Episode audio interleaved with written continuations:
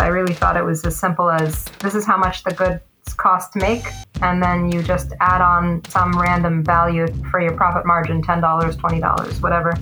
You want to keep your margins in e commerce between 70 to 80% because Shopify takes margin, there's the credit card processing, then there's shipping fees. We always have customers that will say, well, XYZ company is offering free shipping. If they're offering you free shipping, you're paying too much for the product. There is no such thing as free shipping.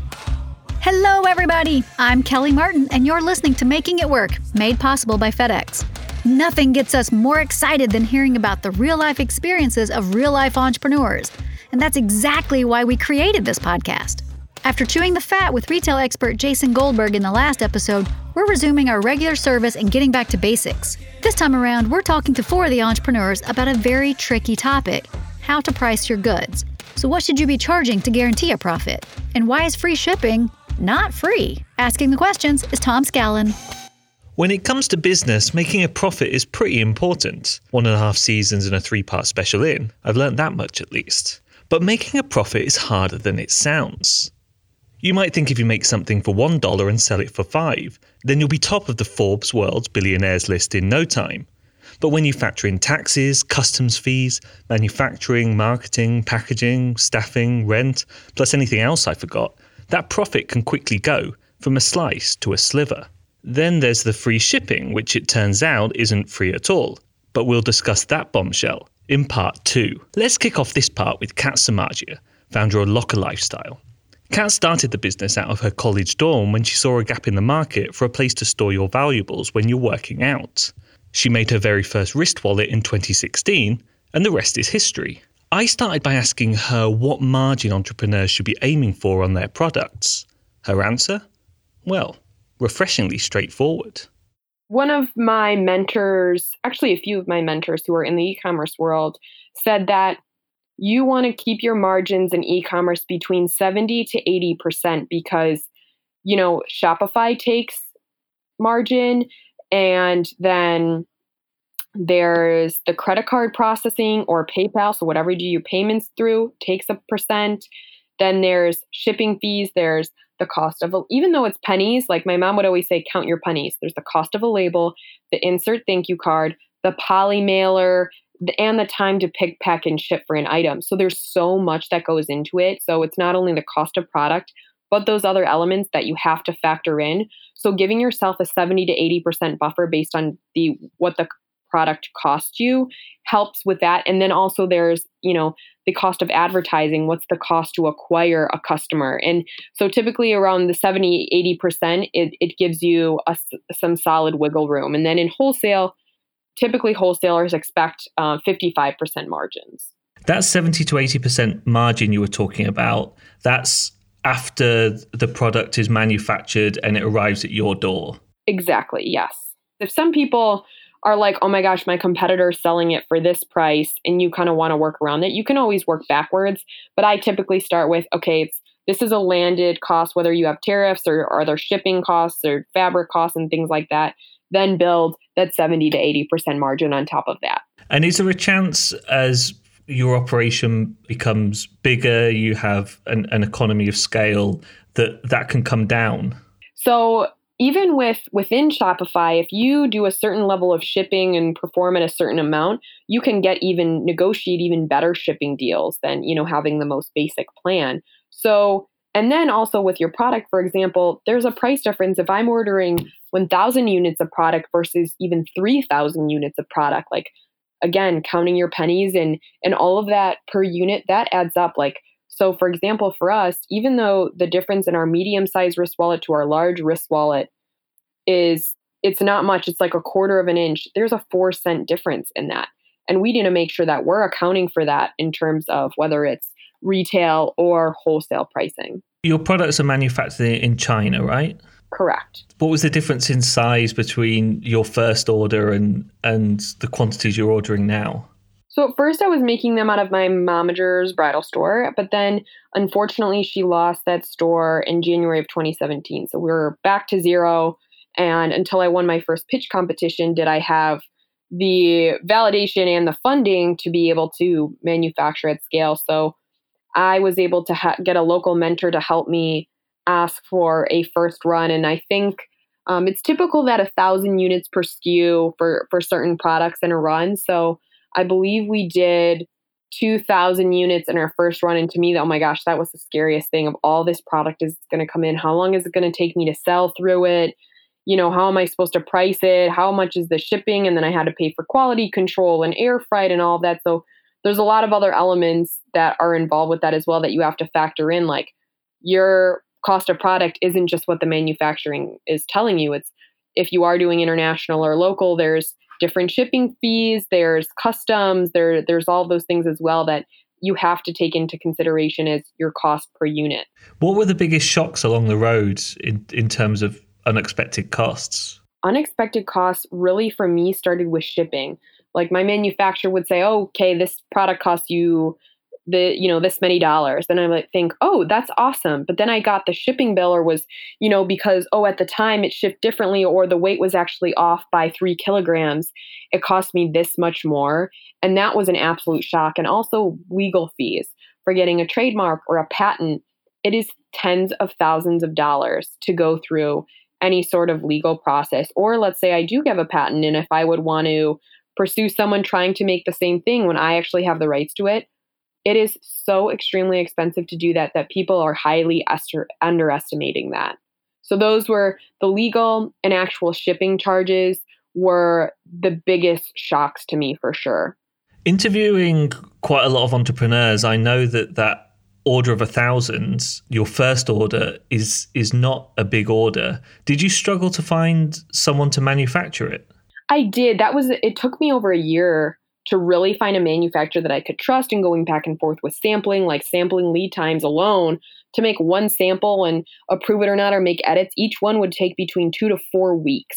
So it took me months and months and months to find real manufacturing. But be thankfully to a couple of my mentors, they vetted me to the manufacturers who, you know, they do 50,000 units, you know, every three weeks with them. I'm not doing that kind of business, but by saying, you know, oh, by them having that you know, paying them on time and having this legitimate business and they've been working with them a while. They said, you know what, she's eventually going to get to this point.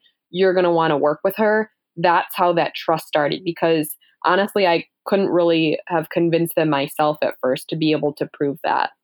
You said that through Shopify, you can negotiate better shipping deals. Has that brought your costs down? I am only using just the basic level right now because I mix parts of my business. Like my primary business isn't just on lockerlifestyle.com.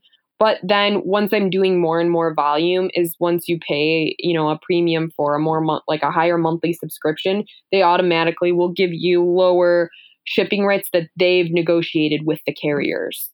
In fact, I heard from an entrepreneur yesterday that Chinese tariffs had a huge cost for her. That's a huge thing for us. And it's unfortunate that we pay a 25% tariff and a 7% duty, or it could be the other way around, but whatever it is on top of, you know, the value of the product coming in. So it's, I pay thousands in those fees. But on top of the thousands in those fees, it is still more affordable and I get better quality product doing it overseas versus manufacturing in the US, which is so unfortunate because I've talked with so many US textile manufacturers. And at the end of the day, they're still sourcing the same exact fabrics and zippers and things like that from China, anyways. So it was even longer lead times and way more expensive to produce and longer than doing it overseas. The hidden fees that gave Kat a shock to the system seem to have caught out all of the entrepreneurs I spoke to who manufactured their goods abroad. As we'll learn a little later, these prices also fluctuate which can turn unforeseen costs into a lethal blow for small businesses. For now, let's go to Chicago and speak to Myra Hernandez, who started Back of the Yards Coffee Company with her business partner Jesse Iniguez in 2016. As the co owner of a coffee house and roastery, Myra doesn't need to know anything about Chinese customs duties, but that doesn't make pricing her drinks easy. Since Back of the Yards Coffee Company sells a quality product, it was important to differentiate themselves from the lower priced chain competition, just as long as they didn't price out their own community.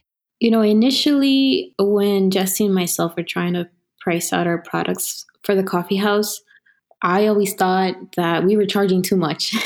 I kept thinking about the community, right? I didn't want to price out the community. And, you know, also coming from the same demographic, I mean, we, Jesse and myself, we are, we represent the people that we service.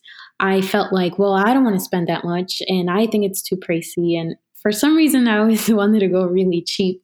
But then I realized after doing a lot of research, we realized that the Latinx population was spending more money on coffee than any other ethnic group.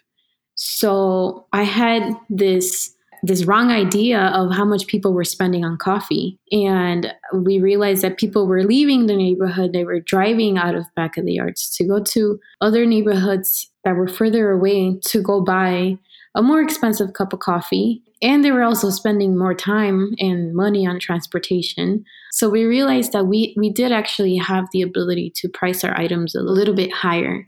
So we wanted it to be a little bit pricier than like your fast food companies or restaurants, but also come in just under some of like the higher price specialty coffee houses that you would find like downtown.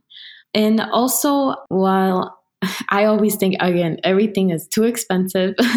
you know, Jesse reminded me of the importance of investing in ourselves and investing in our dreams. So one of those things was packaging. Since we do use all compostable items, the pricing for that is is a little bit higher. You know, our cups are compostable, our, our straws, our utensils.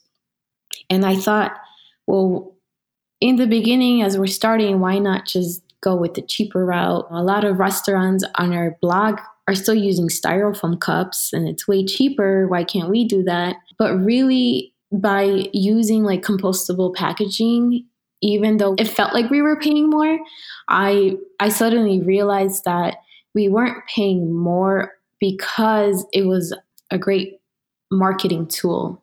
People were excited to hear that we were using compostable packaging. How much does a cup of coffee go for at your place? So our coffee ranges from 220 up until $4 you know if you're adding shot of espresso and you're adding syrups. But we do offer a 99 cent cup of coffee for somebody that wants to try it that hasn't had our coffee before.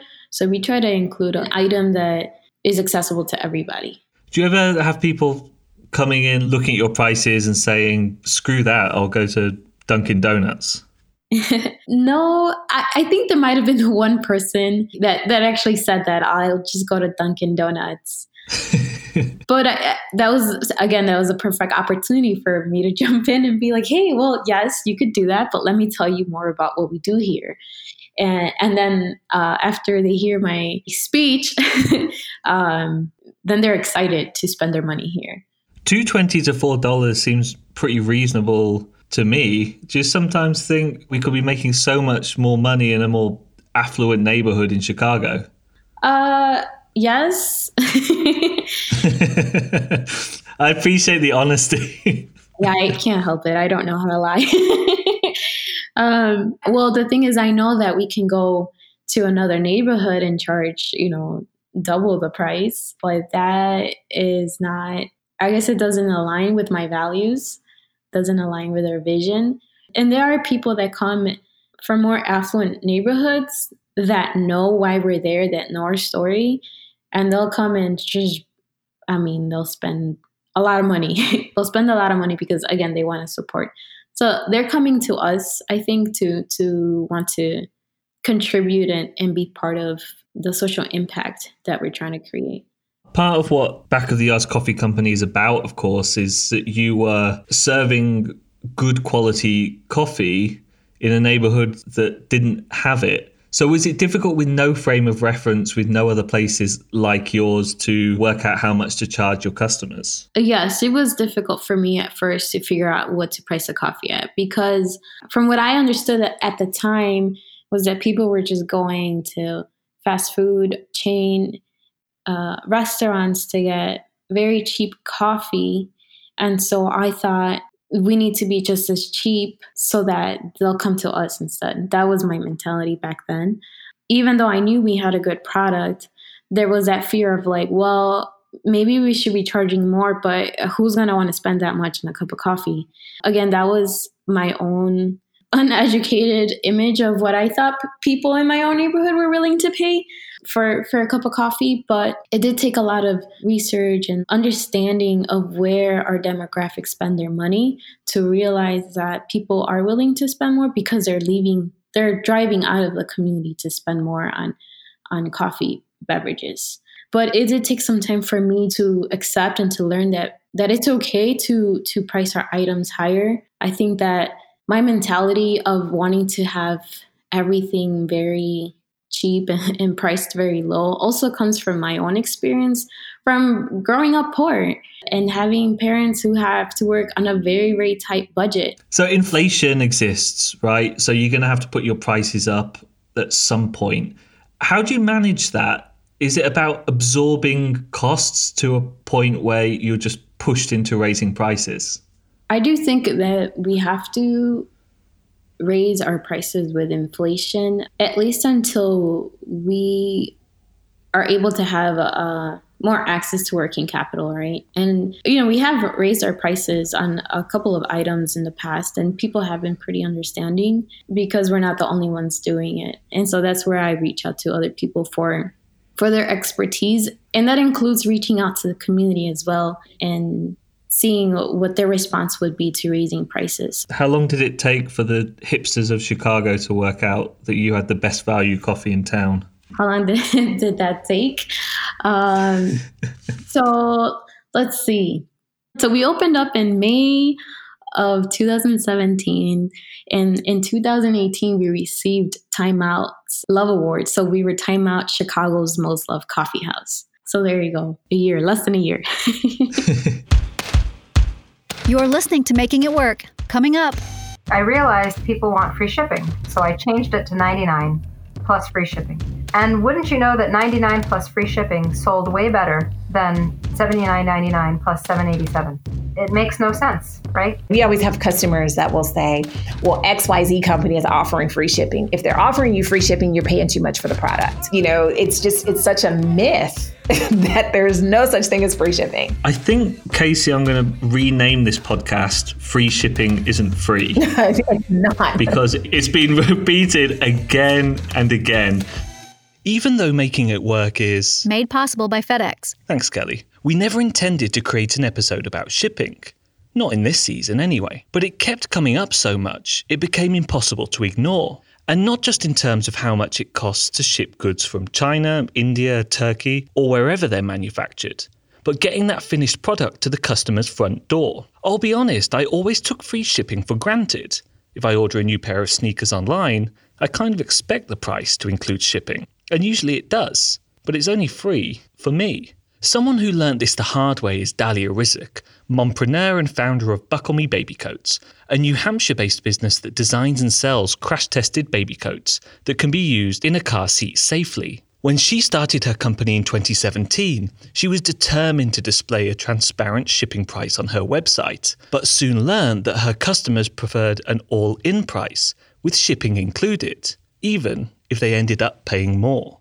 When I first started making coats, I really thought it was as simple as this is how much the goods cost to make, and then you just add on, you know, some random value for your profit margin, $10, $20, whatever. But it's much more complicated than that because you have to you have to think of longevity. You have to think of not only what is the cost of my goods, but what is the cost of reordering inventory and what is the cost of taking on debt in order to reorder inventory if you can't keep up with demand?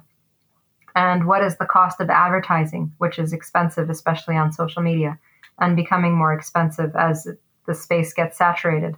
What's the cost of customer retention and tariffs, which change every day with this current political climate that we're in? What's the cost of shipping? I have a shipment of coats coming in right now, and I had thought that it was going to cost me about six to eight thousand dollars because that's how much it normally costs. But it turns out that my shipment is coming in at the same time as the Apple release, which I hadn't thought of or considered. So now it's costing me forty-four thousand dollars to ship it into the U.S. instead of six thousand dollars. You really can't, I think, as a new business, accurately set a very a reasonable cost of goods the first year until you've had at least a year's worth of data to do it by. But if I'm giving recommendations to entrepreneurs, my recommendation will always be to set your cost of goods higher, and you can always reduce it as you move along so that you have a reasonable margin, a reasonable profit, and you're offering at a reasonable cost to people. But then you're staying afloat and you can keep going. But when you set it really linearly, this is my cost. I'm going to take $10 or $20, and that's my profit. And then you find out that you're in the negative because there were many more costs that you didn't consider. It's hard to justify to your audience the price increased, but you can always justify a discount. I guess that advice is based on the experience you had in your first year when you were selling products at a loss. Absolutely. It was a loss. It was a loss and people were angry both at the same time. It was wonderful. I was I was losing money and they were mad.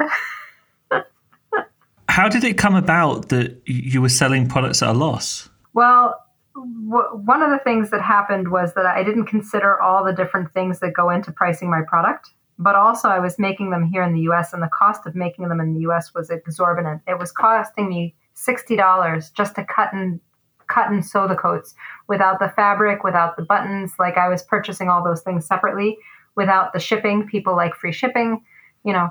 So I was selling the coats that first year for $99 and it was costing me 60 just to cut and sew them. So there's no when everything was said and done, each coat was costing me an additional $20 out of pocket. So I had a pricing problem and I had a cost problem. So one of the ways I solved that was moving it overseas. So it reduced the cost tremendously, but still not enough. Just moving overseas would have made it break even. But the second thing I did was I created different price points so that way people have a choice and range. So I came up with three lines of coats instead of one line of coats. So there's three price points, which gave me a lot more flexibility in profit margin and also in costs of goods. So it just made a for a much better model. So to those uninitiated about prices of shipping, how is it possible that you thought shipping was going to be one price and then it it was way more? You have to build into your price uncertainty. I think that's the most important takeaway that I got from year 1 and year 2 you can do all your due diligence and you could think you know exactly what your costs are going to be and you might be wrong. I had another example of that um, that happened to me uh, i can't remember if it was last year or the year before but anyway i had i had my first fall shipment coming in air. Um, sorry sea. This shipment was a sea shipment sea shipment from china to the us takes about 35 days and what happened was that the tariff was changed as my shipment was already on the ocean. So I think it was already 10 days en route, and it changed from a 7% to a 22% tariff, which is a gigantic difference in price.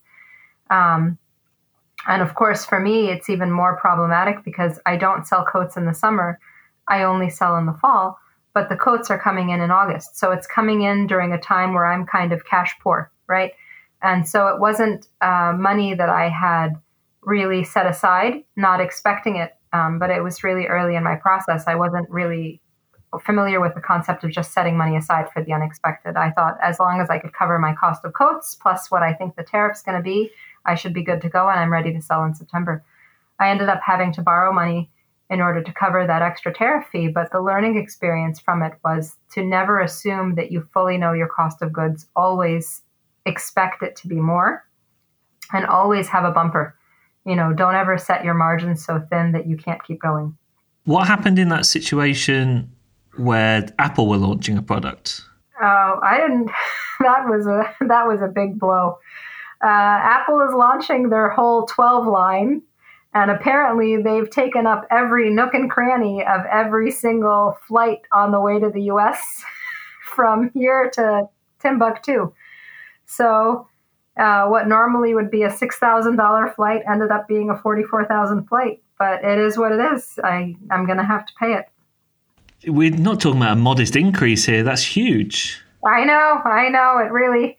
When the email came through, it hurt my heart, and it still hurts my heart. And when I when I write that check, it's going to hurt my hand too. But I, like I said, you just have to make sure you work those unexpected costs into your equation and make sure you're prepared for them because they come up and you don't want them to come up and put you under. I've heard of entrepreneurs where they're in the situation where they can't pay for something because they had an unexpected cost and they end up leaving all that product in China, which by itself is totally bad. But what's even worse is at some point somebody picks up that unclaimed thing and floods the marketplace with your product, and now you're out of the picture and you're out of business, you know. And so those are things you never want. And I suppose when it comes to those freak things and pricing your goods, you just absorb the cost for a while, but in the end, the the consumer pays, right?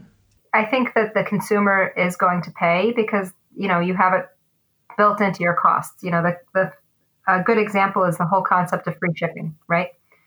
Um, when I first started my very first year, I was like, I'm going to be so transparent, and I'm going to set uh, shipping across most of the country in the US is about $7.87. I'm going to set my cost of shipping at $7.87 and I'm going to set my cost of goods at what it costs me to make it plus a little markup and it's going to be fair and equitable to everybody. And let me tell you, I had no sales. And so I, I realized people want free shipping and that's what the biggest barrier to sales was at the time. So I wanted to bundle the 787 into my price. This is year 1 when I was losing money. And so I had it, I think I had it at $79.99 and I was going to add in 787 and it came out to a really goofy number that looked just wrong. So I changed it to 99 plus free shipping. And wouldn't you know that 99 plus free shipping sold way better than 79.99 plus 787? It makes no sense, right? From a very financial point of view for the customer, but from the way that customers think, it does make sense. And so, you know, if you want to continue to offer a product, you have to think of all your costs and you have to bundle your costs into what you're selling them. And the way you need to think about it isn't the consumer is paying. The way you need to think about it, at least for a product like mine, is do I want to continue to help as many parents as possible with easy winter car seat safety?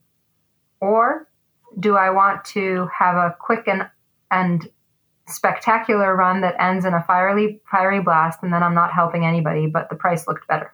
So I'm focused on the long game. Was it with a bit of a heavy heart then that you switched manufacturing over to China? Oh, for sure. You know, and, and it's really interesting because I do get lambasted in it on about it once in a while in the comments. but I don't think that the people that are commenting are commenting it from the same angle in which my intention was for Made in the US. Made in the US has kind of gotten a little bit of a powder keg connotation at this point. Um, but so, so lots of times they'll be like, "Oh, you went overseas, you're a sellout." And I'm like, "Well, you know, there's a lot more to any story. Nothing is ever linear. If you're interested in a genuine way, I'm happy to talk about it with you. If you just want to be angry, that's okay. You don't have to buy this coat. I totally understand." If you listen to my chat with retail consultant Jason Goldberg a couple of shows back, you might remember him feeling pretty strongly about the importance of providing free shipping. Here's what he had to say there's an overwhelming amount of evidence that customers want fast free shipping and they're not very interested in paying the what they consider taxes on things like delivery. And so it's absolutely true that when you offer free shipping to a customer, you sell much more. Pretty clear. But some entrepreneurs are yet to be convinced. Casey Kelly is co founder of Blended Designs, a Florida based company that designs and sells bags that show children of colour. Casey doesn't offer free shipping on her products because, as she argues, she's already competing with stores selling bags at a lower price point. Add an extra $8 to her already premium price, and it would be a deal breaker for potential customers. Don't tell Jason. I started our chat by asking her how much she was selling her bags for when she started out. So when we first launched, we had them at $27.95. And um, that's what the price was when they were viral. We, so we did not change the price then. We changed it after we worked with the VC and we made changes to the bag. So we got feedback from our customers with, you know, widening the bag a little bit, you know, making it a little bit taller, you know, adding a couple features. And so then we changed the price. How did you land on that 27.95 price tag? so it was how much would I spend for a backpack for my kid? That was a lot of it. Um, you know, again, because my background has been in consumer products, I looked at backpacks that were similar to ours. So there's a, a major backpack manufacturer. They don't do character bags. Um, but they have backpacks that go up to $300. They're probably the most popular backpack um, company because of their basic backpack. Their basic backpack is anywhere from 27 to $40. That's their average backpack. But what I found is that most character backpacks, backpacks that have cartoons on them and things like that, are usually like in the $15 range, but they don't have the same level of quality you know, we did like a bunch of quality assurance. We did competitive analysis. Like we ordered a whole bunch of different backpacks that were characters. And one of the things that we looked at is like w- the similarity that we had was really with the backpack that major brand. And because we had almost identical specs to them without even trying, it was just what I looked for in a bag. And so that was part of the cost analysis and helping us understand the pricing. So, you know, I'm looking at our backpack, quality backpack can stand up when it's empty if it's falling down and it's you know it's it's really flimsy we have had customers that have said their backpacks have last two years we don't like that because we want you to buy a backpack every year but it speaks to our quality and so i was looking at those kind of things as well as what our margin was going to be and i don't remember what our margin was when we were at 27 um, i think it was really kind of based on I didn't want it to be too much because I was thinking about who our customer was.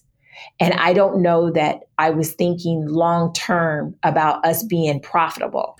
So you worked backwards in a way. You thought yeah. twenty seven ninety five is what I would pay for a backpack. Then you what worked on trying to get the manufacturing cost down as much as possible so you would would get a set margin. Well, you know, and also what what we had to do, we have the exact same manufacturer that we had from day one. I found her on Alibaba. Like we've built an amazing relationship and I've never switched manufacturers. But when I was looking at how much it cost, their price is their price. And then their price was you know, we're adding different features, which of course is raising our price up.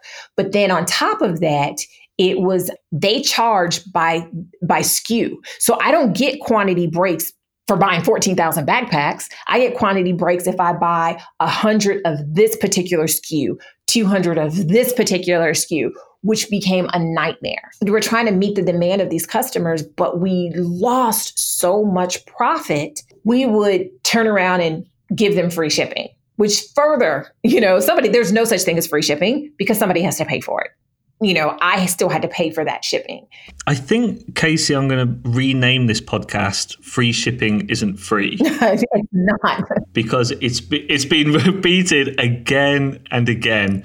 Could you just give me a little insight into how free shipping, in inverted commas, has its place in your pricing? So I always tell people when people ask us, um, you know, we always have customers that will say, well, XYZ company is offering free shipping. If they're offering you free shipping, you're paying too much for the product because somehow or another, they're getting that money.